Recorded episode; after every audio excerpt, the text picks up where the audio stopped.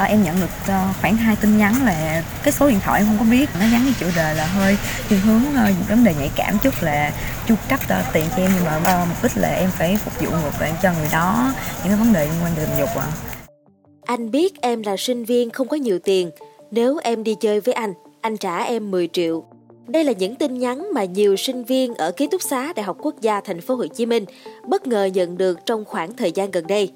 Thông tin cá nhân không biết tại sao lại bị rò rỉ, liên tục bị làm phiền, bị mồi chài làm sugar baby là những nỗi lo chung của các bạn sinh viên nữ hiện nay. Vậy cụ thể những trường hợp thực tế các bạn đã phải đối mặt với những chuyện này như thế nào?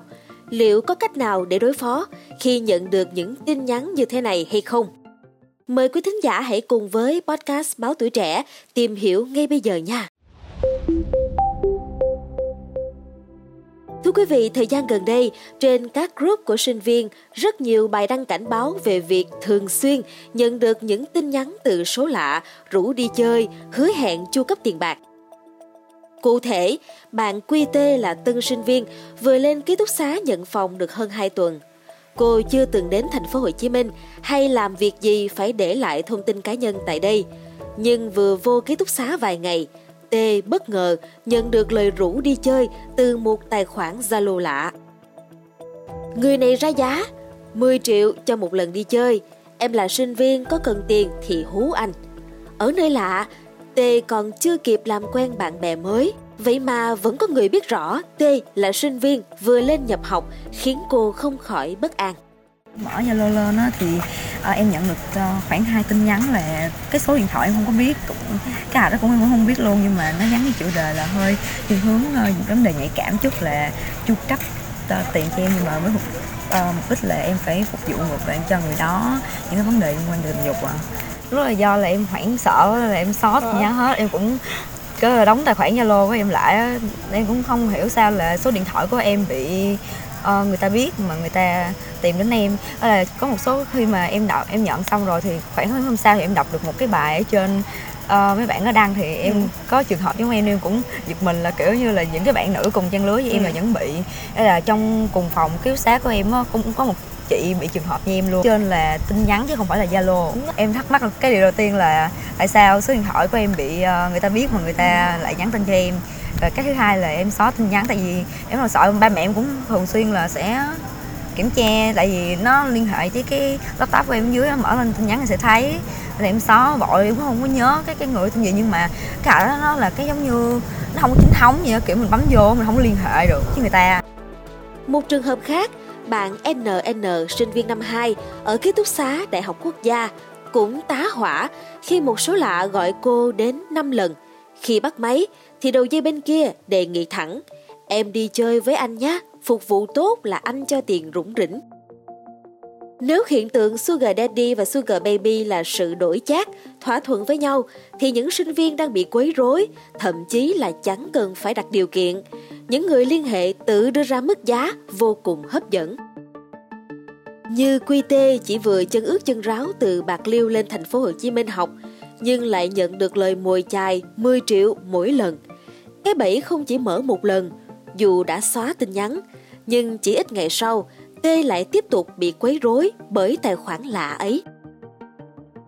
Hầu hết các nữ sinh viên mà chúng tôi gặp đều cho biết khi bị từ chối lần đầu, các lần sau, kẻ lạ liền nâng mức chu cấp lên để mời gọi Sugar Baby. Thậm chí có người còn đặt vấn đề yêu nhau nghiêm túc hoặc đề nghị thẳng thắn làm gái nuôi. Với cô sinh viên năm hai Nguyễn Thị Hà thì không còn xa lạ gì với chuyện gạ gẫm kiểu như vậy. Nhưng trường hợp đeo bám dai dẳng như hiện tại thì cô khẳng định là chưa gặp bao giờ. Hà kể lại rằng ban đầu cô cũng chẳng để tâm, vì biết những tên này chỉ nhắn tin vậy chứ chẳng thể làm gì được mình. Nhưng những tin nhắn đến dồn dập, thậm chí có nhiều cuộc gọi đến lúc nửa đêm, khiến cô cảm thấy phiền phức và lo lắng. Thậm chí, cô gái vừa tròn hai mươi, đôi lúc chết đứng khi tên quấy rối gửi ảnh nhạy cảm của mình kèm lời lẽ biến thái. Khác với Hà, vừa mới chập chững xa nhà nên quy tê vô cùng lo lắng. Cô từng là nạn nhân của quấy rối tình dục khi còn học cấp ba, nên khi tin nhắn vừa được gửi đến, T vội xóa và chặn tài khoản lạ mặt ấy ngay. Tê tâm sự những vết thương tâm lý xưa vẫn còn ám ảnh quá lớn. Phải một thời gian rất lâu mới vượt qua được cú sốc ấy. Vậy mà mới lên thành phố Hồ Chí Minh học vài ngày, Tê lại gặp phải trường hợp tương tự. Ở môi trường mới, Tê chưa quen được nhiều bạn để chia sẻ. Cô cũng không dám kể với gia đình vì sợ ba mẹ lo lắng, con gái mới lên học đã gặp chuyện. Đây cũng là tâm lý chung của các bạn sinh viên khi nhận phải tin nhắn quấy rối, không dám chia sẻ và thu mình lại. Thưa quý vị, đại diện Trung tâm Quản lý Ký túc xá Đại học Quốc gia Thành phố Hồ Chí Minh khuyến cáo sinh viên nội trú cần tìm hiểu và cập nhật đầy đủ thông tin từ các kênh chính thức của trung tâm, hạn chế cung cấp thông tin cá nhân khi chưa xác minh được độ tin cậy. Trường hợp nhận phải các tin nhắn quấy rối, gạ gẫm, sinh viên cần liên hệ, phản ảnh cho ký túc xá thông qua ban quản lý của cụm nhà đang ở hoặc kênh truyền thông của trung tâm để được tiếp nhận hỗ trợ. Sinh viên nên chọn và sử dụng các dịch vụ bên trong ký túc xá để đảm bảo an toàn và đầy đủ thông tin. Theo luật sư Lê Trung Phát, đoàn luật sư Thành phố Hồ Chí Minh, môi trường không gian mạng phức tạp, khó kiểm soát, nên khi các nữ sinh nhận những tin nhắn gạ gẫm mua bán tình dục, cần lập tức cắt đứt liên lạc để đảm bảo an toàn cho bản thân, cũng như tránh trường hợp nhẹ dạ rơi vào bẫy của người nhắn. Trường hợp nhận tiền và thực hiện hành vi mua bán tình dục thì cả nữ sinh và người gạ gẫm đều vi phạm pháp luật và bị xử phạt hành chính. Với các nữ sinh, hệ lụy còn rắc rối hơn khi cơ quan chức năng có thể liên hệ nhà trường để thông báo vụ việc. Bên cạnh đó, nhiều nữ sinh viên chúng tôi gặp tỏ ra lo ngại rằng nhiều bạn cùng trang lứa có hoàn cảnh khó khăn hoặc gia đình gặp biến cố, nếu tâm lý không vững sẽ sa ngã trước sức cám dỗ từ những tin nhắn mồi chài của kẻ xấu, vì các kẻ xấu luôn đưa ra mức chu cấp tiền bạc quá hấp dẫn.